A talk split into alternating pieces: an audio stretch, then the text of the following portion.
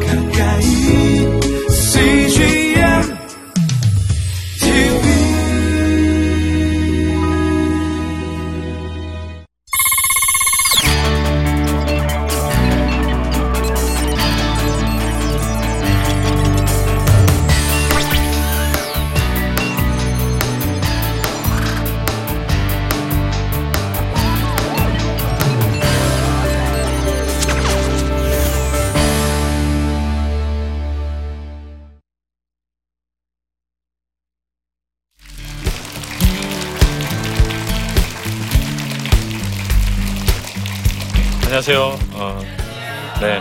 떡 하나 주면 안 잡아먹지라는 떡볶이 가게를 운영하는 강홍 목사입니다. 반갑습니다.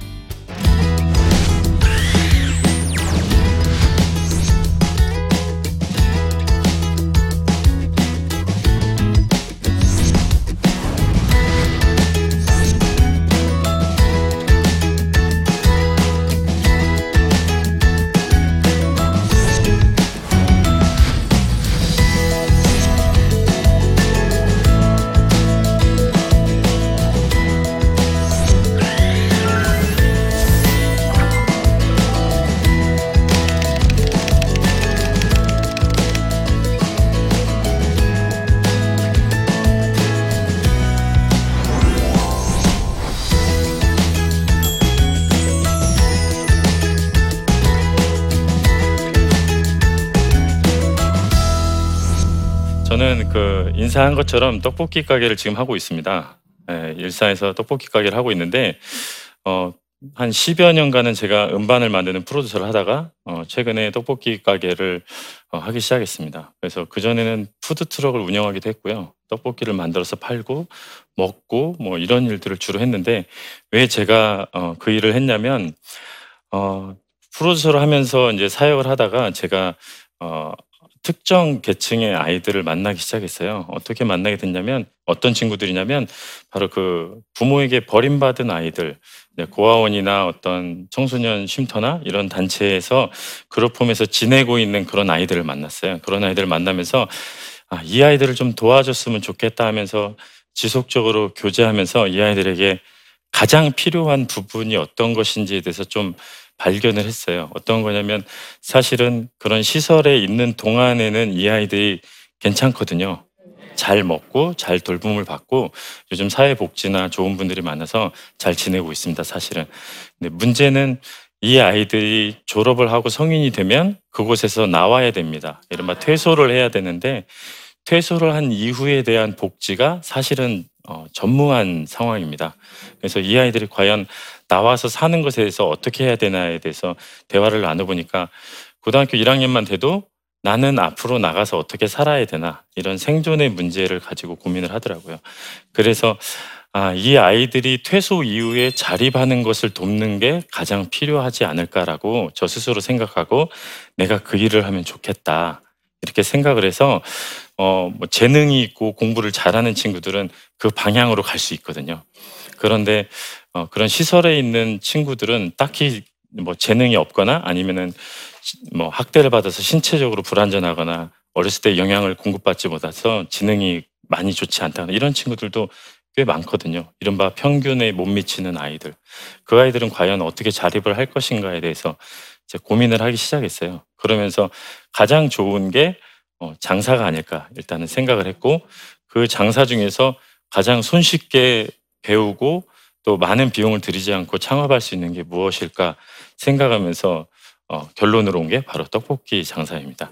그래서 어, 특별한 방법으로 떡볶이 만드는 레시피를 개발을 해서 특허를 내고 어, 떡볶이 체인점을 준비하고 있고요. 실제로 그런 그룹홈 아이들이랑 같이 일하는 가, 점포를 위해서 지금 어, 시작하기 이제 점포를 만들기 시작했거든요. 그게 만들어지면 그 아이들과 함께 어, 장사를 할 계획입니다.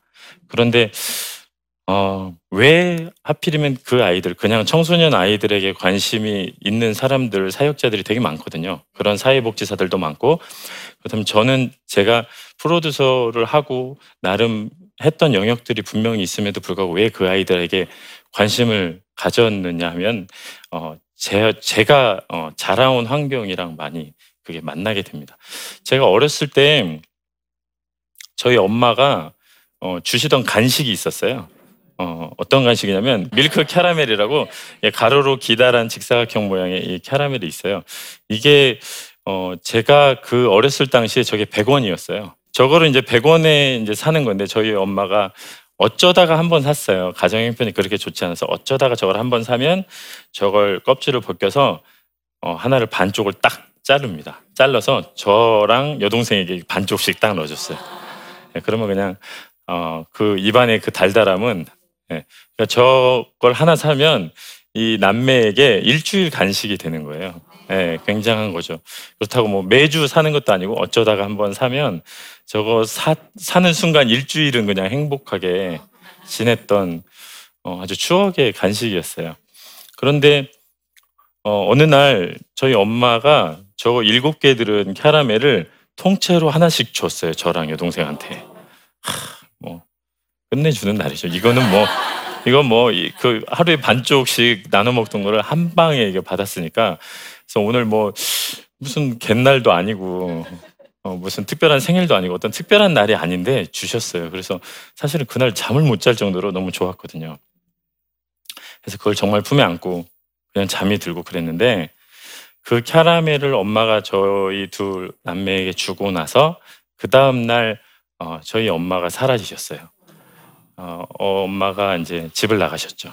그러니까 집을 나가시기 전 마지막 선물로 어, 예, 그 선물을 주고 가신 거죠. 그 뒤로는 제가 그 이 밀크 캐러멜을 한 번도 안 먹었던 것 같아요. 더 이상 달지 않더라고요. 저희 엄마가 왜 집을 나가셨냐면 저희 아버지가 어, 폭력적인 어떤 성향이 굉장히 강하셨어요. 저희 엄마랑 저랑 여동생이 많이 폭력을 당했죠. 그리고 어, 엄마가 나간 두 번째 이유는 아버지가 외도를 아주 많이 하셨어요. 바람을 바람 바람 바람 하셨어요. 일종의 드라마를 보면 아빠가 뭐 이혼을 할 수 있죠. 부득이한 상황이 이혼이란 요즘 이혼율이 높은 이혼을 할 수 있는데 드라마에 보면 보통 이혼할 때 아이들한테 설명을 하잖아요. 상황이 이렇고 뭐 이해해 줄 수 있겠니? 뭐 시간을 갖고 얘기를 하고 저는 그런 과정이 전혀 없었어요. 어느 날 갑자기 누군가 와 이제 데려와서 엄마라고 불러라. 이게 다였기요. 다였기도 했고요. 그리고 뭐 제가 군대 갈 때 군대 입대할 때 엄마와 제대할 때 엄마가 달랐습니다. 그러니까 굉장히 충격적인 거죠, 사실은. 그리고 제가 초등학교 6학년 때 13살 때 새로 오신 새어머니는 어, 22살이었어요. 그러니까 어, 저랑 9살 많은 젊은 아가씨죠, 사실은. 젊은 아가씨가 새어머니로 오기도 했어요. 그러니까 음, 어쩌면 그냥 이렇게 툭툭 얘기를 하지만 그 시간들이 상당히 어, 고통스럽고 뭐 그 외에 뭐 가난하고 뭐 다른 여러 가지 일들을 다 설명하기는 어렵지만 어, 그렇게 자라왔어요. 굉장히 그렇게 자라왔어요. 그렇게 자라오면서 어, 자연스럽게 이제 저의 마음 안에 어떤 마음들이 있었냐면 아 나는 버림받았구나. 네, 자연스럽게 나는 버림받은 사람. 버림받은 게 엄마가 버렸다는 것 자체로 나는 버림받은 사람 이거에서 끝나는 게 아니라 내가 얼마나 별거 아니고 쓸모 없었으면 버렸을까. 그리고 폭력을 당하면서도 내가 얼마나 가치가 없으면 그렇게 손찌검을 할까.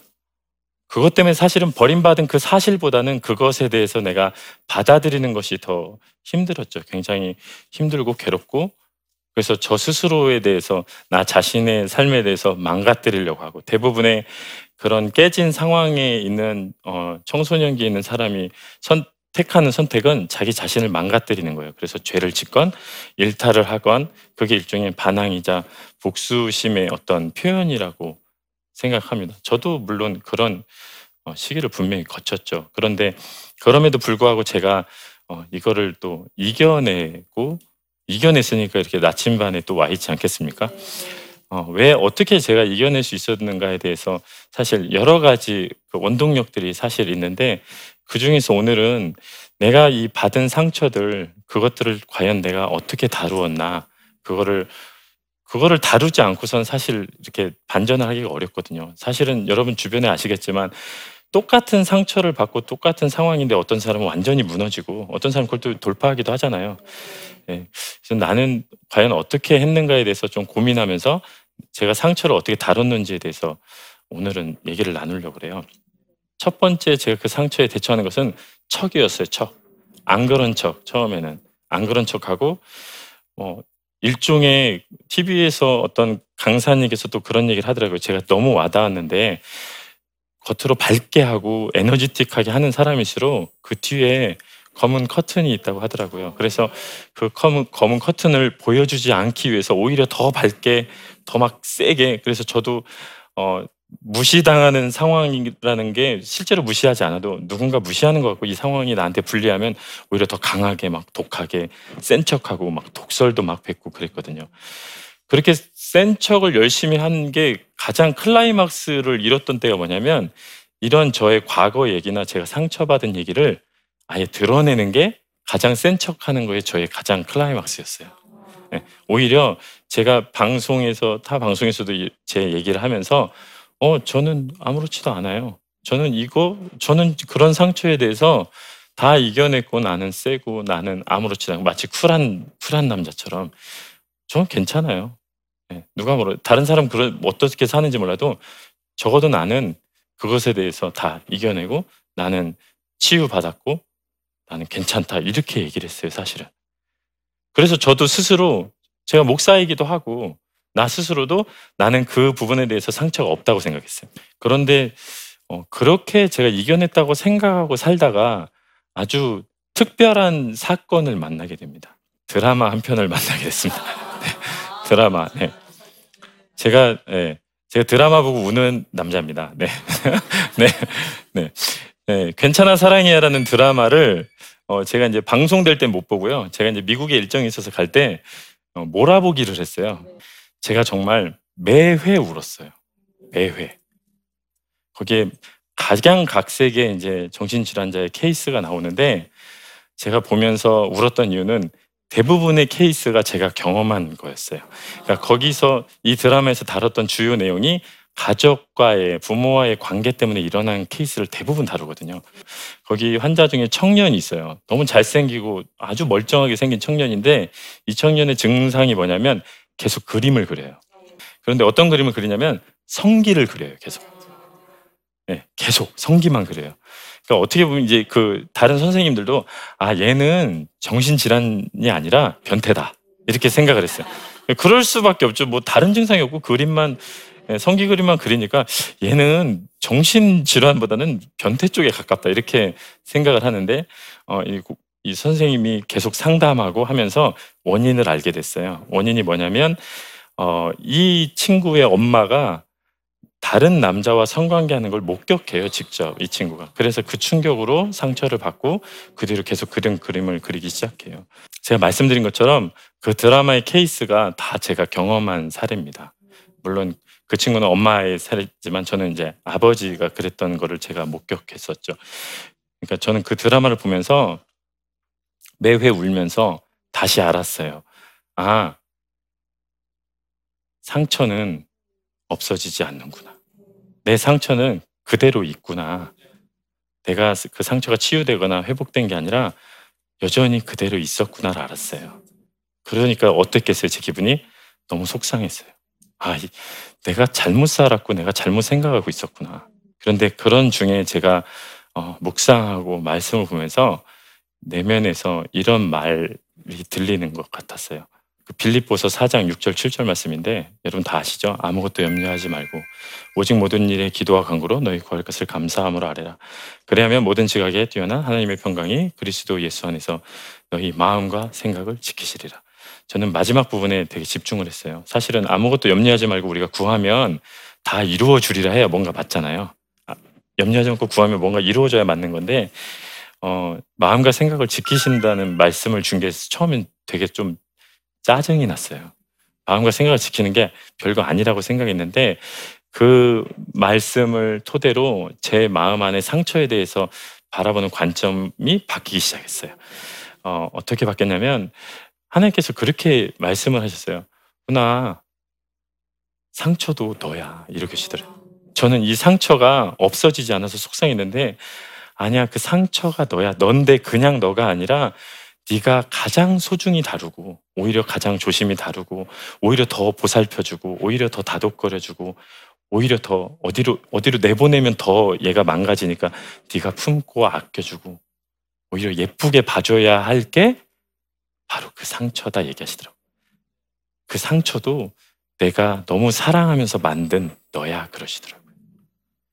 그래서 제가 너무 생각이 바뀌었어요. 아 상처를 상처로 생각하고 반응 바, 대응을 하면은요 상처는 진짜로 상처가 돼요. 진짜로 상처가 돼서 저를 공격합니다. 그런데 그 상처를 나로 보는 거예요. 가장 소중한 내가 우리 인- 사람들이 가장 소중히 여기고 자랑스러운 내가 있잖아요. 그런 것처럼 이 상처도 내가 가장 아름답게 생각하고 예쁘게 생각해야 될 거로 내가 생각을 바꾸기 시작했어요. 이게 쉬운 일은 아니에요, 물론. 그런데 그렇게 바라볼 때 어, 전에는 제가 얘기하면서 나 아무렇지 않아 왜 뭐 어때서 했는데 그게 아니라 제가 그렇게 살았던 일들이 너무 자랑스러운 거예요. 심지어 그랬기 때문에 제가 그 아이들을 만날 때 위대한 힘을 발휘하는 거예요. 그 아이들이 저를 더 다르게 보기 시작한 거죠. 그러면서 처음에 제 자신에 대한 상처에 대해서 다루기 시작하면서 제가 정말 한 단계 더 발전했어요. 그냥 제 스스로 뭐 어디 뭐 유명해지고 뭐 잘 나가는 게 아니라 제 스스로 제 자신에 대해서 신뢰하는 거, 제 자신을 사랑하는 거에 대해서 완전히 달라졌어요. 제 자신에 대해서 스스로에 대해서 용서하고 달라지면 사실은 그 다음에 다른 사람 용서하는 것은 굉장히 쉬워집니다.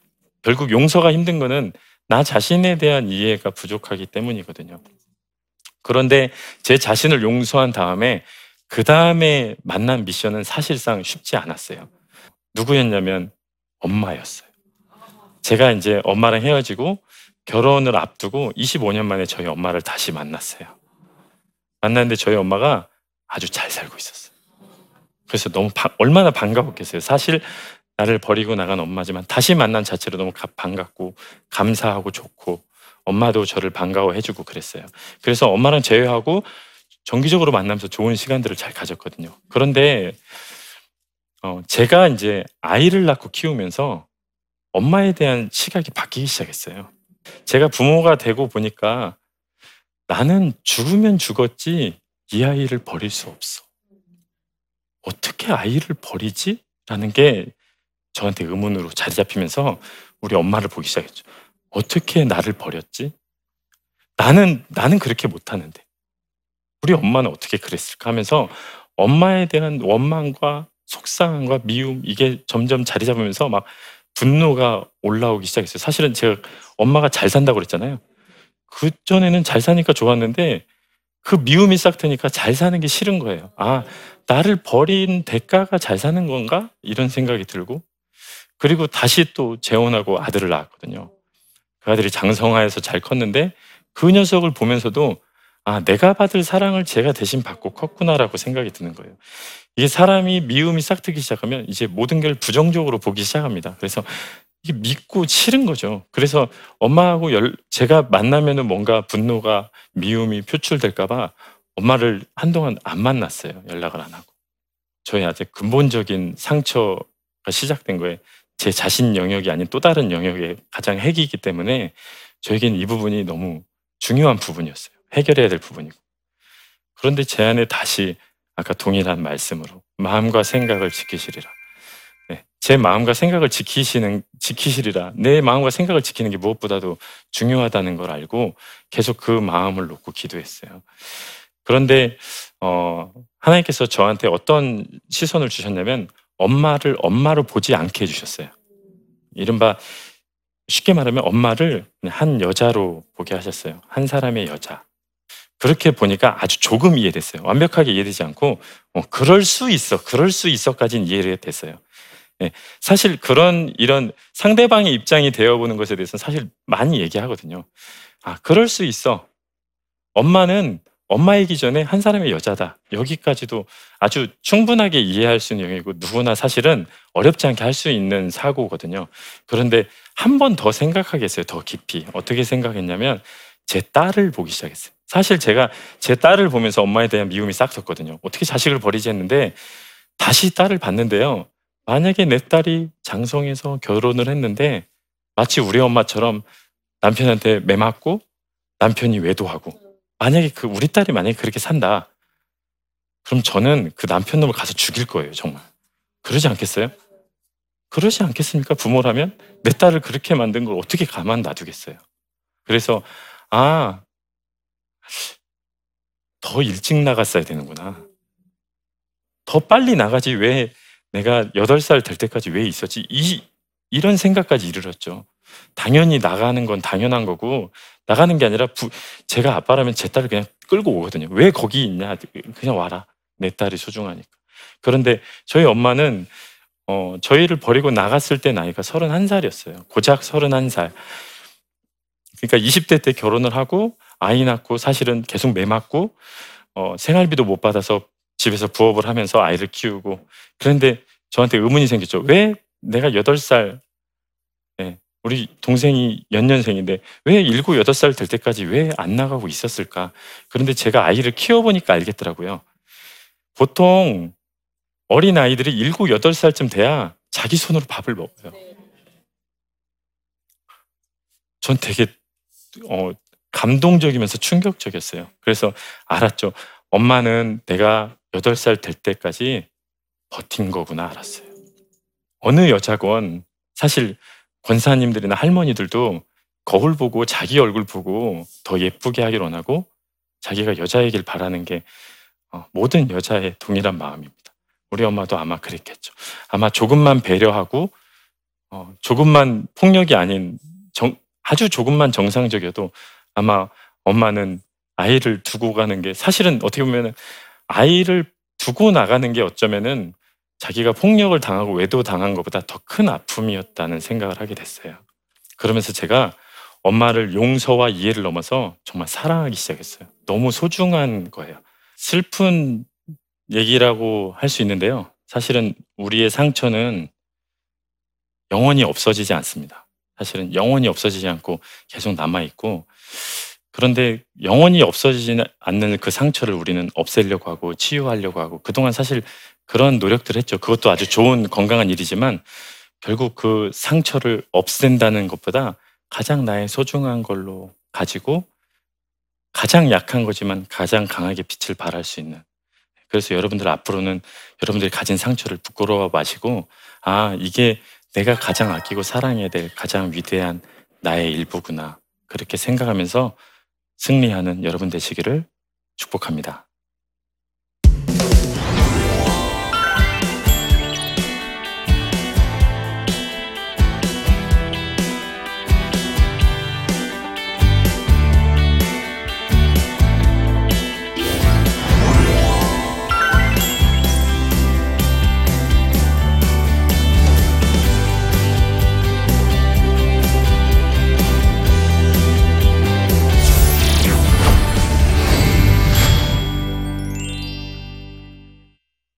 네, 제 강의를 듣고 궁금한 점을 질문해 주신 분들이 계셔서 Q&A 시간을 갖도록 하겠습니다. 어, 상처를 드러내는 것이 여전히 두렵고 어렵습니다. 제가 뭘 어떻게 해야 하는지 조언 부탁드립니다. 굉장히 어려운 질문입니다. 네, 벌써 네, 사실은 어, 이, 이 질문 안에 사실 답이 좀 있긴 한데요. 우리들은 상처를 드러내는 게 어렵고 두려운 건 아니에요, 사실은. 그 드러낸 이후에 사람들의 반응이 두려운 거죠, 사실은. 그 사람들이 내 상처를 어떻게 얘기할지, 어떻게 반응할지에 대해서 사실 두려운 건데, 그 부분에 대한 구분을 분명히 하시면 좋을 것 같아요. 그래서 사실은 더 나아가서 사람들이 반응하는 거 있잖아요. 그 상처를 가지고 뭐, 야, 너 그, 너 그러면 안 돼. 너 그거 빨리 치유해야 돼. 너 고쳐야 돼. 그 상처에 대해서 빨리 어떻게 해야 돼. 사실 이런 얘기들을 하거든요. 근데 사실 그거는 그 사람들의 문제예요. 그 사람들의 생각이고 그 사람들의 인생과 그 사람들 어떤 세계관에서의 해결과 문제지 내 문제는 아니거든요, 실제로. 가장 중요한 포인트는 오늘 제가 말씀드렸듯이 상처를 드러내는 것보다 그 상처를 바라보는 관점을 바꾸는 게 더 중요하다고 생각해요. 그 관점이 바뀌면 드러내는 건 상관없는 거예요. 다른 사람이 어떻게 얘기하는 것도 사실 상관없는 거예요. 그러니까 드러내는 것에 대해서 두려워하시기보다 사실은 그 다른 사람들의 얘기가 두려운 거니까 그보다는 내가 이 상처를 어떻게 볼 것인가에 더 관심을 가지시면 더 좋지 않을까, 도움이 되지 않을까 싶습니다. 네. 다음 질문 한번 볼까요?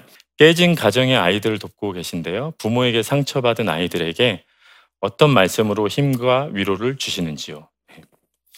어, 사실은 어떤 얘기를 해도 별로 도움은 안 될 거예요. 그 아이들한테. 예, 실질적인 도움, 뭐, 맛있는 걸 피자, 치킨 사주면 굉장히 도움이 됩니다. 사실은. 그 어떤 얘기보다. 예, 그렇긴 한데, 제가 아이들하고 이제 이야기를 하면서 가장 많이 하는 얘기는 그건 네 잘못이 아니야. 네가 잘못한 게 아니라 너 아빠가 잘못한 거야. 너 엄마가 잘못한 거야. 저도 스스로 생각하거든요. 처음엔 제가 그런 환경에서 자란 것 때문에 되게 자존감도 낮아지고 수치심도 생기고 제가 바닥에 막 내려갔는데 제가 생각을 바꾼 게 뭐였냐면 어? 내가 내가 저지른 잘못이 아닌데 아버지 물론 아버지 디스가 되는 거지만 아버지가 잘못한 거지 내가 잘못한 게 아닌데 일단 어떤 생각에 불리지만 그 부분에 대해서 그 가해자와 피해자를 분리하는 게 필요해요, 사실은. 그래서 아이들한테도 똑같이 얘기해줘요. 야, 너가 문제가 아니야. 때린 부모가 문제고, 너가 문제가 아니야. 어쨌든지 간에 뭐, 부부 당사자는 뭐가 안 맞아서 이혼했겠지만, 이혼한 너네 아빠, 엄마가 잘못된 거야. 너는 그렇지 않아. 이게 가장 핵심인 것 같아요. 결국 아이들이 일탈하지 않으려면 자기 자신에 대한 소중함을 알아야 되거든요. 예, 그게 중요한 포인트 같아요. 아이들뿐 아니라 어른들도 어른들도 일탈하잖아요. 요즘 방황하고 예, 사고치고 그러잖아요. 그런 분들도 사실은 환경을 바꿀 수 없거든요. 어떻게 환경을 바꿔요? 우리 힘으로 환경 바꿀 수 있겠지만 물론 환경 바꾸는 건 굉장히 어렵거든요. 그런데 생각은 바꿀 수 있어요. 아, 내가 이렇게 된 상황이 이건 나 때문이 아니구나. 나는 괜찮은데 누구 때문에 내가 이렇게 되다니 내가 그렇게 사는 거는 비정상적인 거죠. 안 맞구나. 이렇게 생각을 좀 바꾸도록 우리 아이들에게 얘기를 해주죠. 그리고 무엇보다 부모님들이 설사 그랬어도 그 외에 너를 사랑하는 사람들이 수도 없이 많다. 이게 어, 아이들에게 되게 위로가 되고 힘이 되는 것 같습니다. 어, 오늘 상처 끌어안기라는 어, 주제 사실은 상처는 결국 나로부터 시작되지만 사실 그거를 없애고 그걸 극복하는 것도 나로부터 시작되는 거 잊지 않으시길 바랍니다. 지금까지 함께 해주신 여러분, 감사합니다.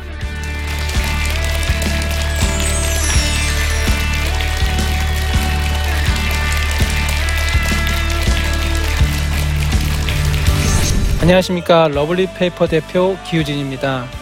어, 폐지 줍는 어르신들을 위한 사회적 기업 러블리 페이퍼 대표를 하고 있는데요.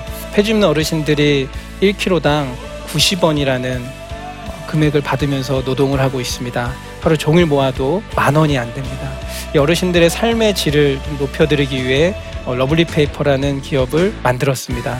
러블리 페이퍼를 통한 하나님의 귀한 사역이 어, 여러분들한테 전달되고 또 감동으로 다가오기를 바라는 마음에서 강연을 준비했습니다. 어, 당신의 이웃은 누구입니까? 라는 주제로 진행되는 강연에 여러분들 많은 시청 부탁드립니다. 감사드립니다.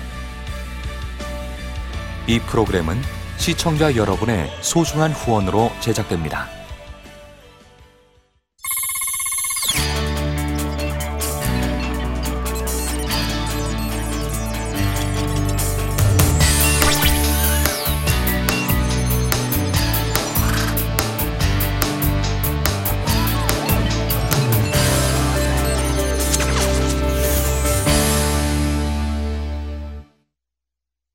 여기 있죠? 외로운데? 아, 그러니까 하나님께서 그냥 너는 거기 있음으로써 내가 어떻게 하는 거를 어, 너는 그냥 보기만 하면 돼. 너는 그냥 거기 있는 것이 선교사야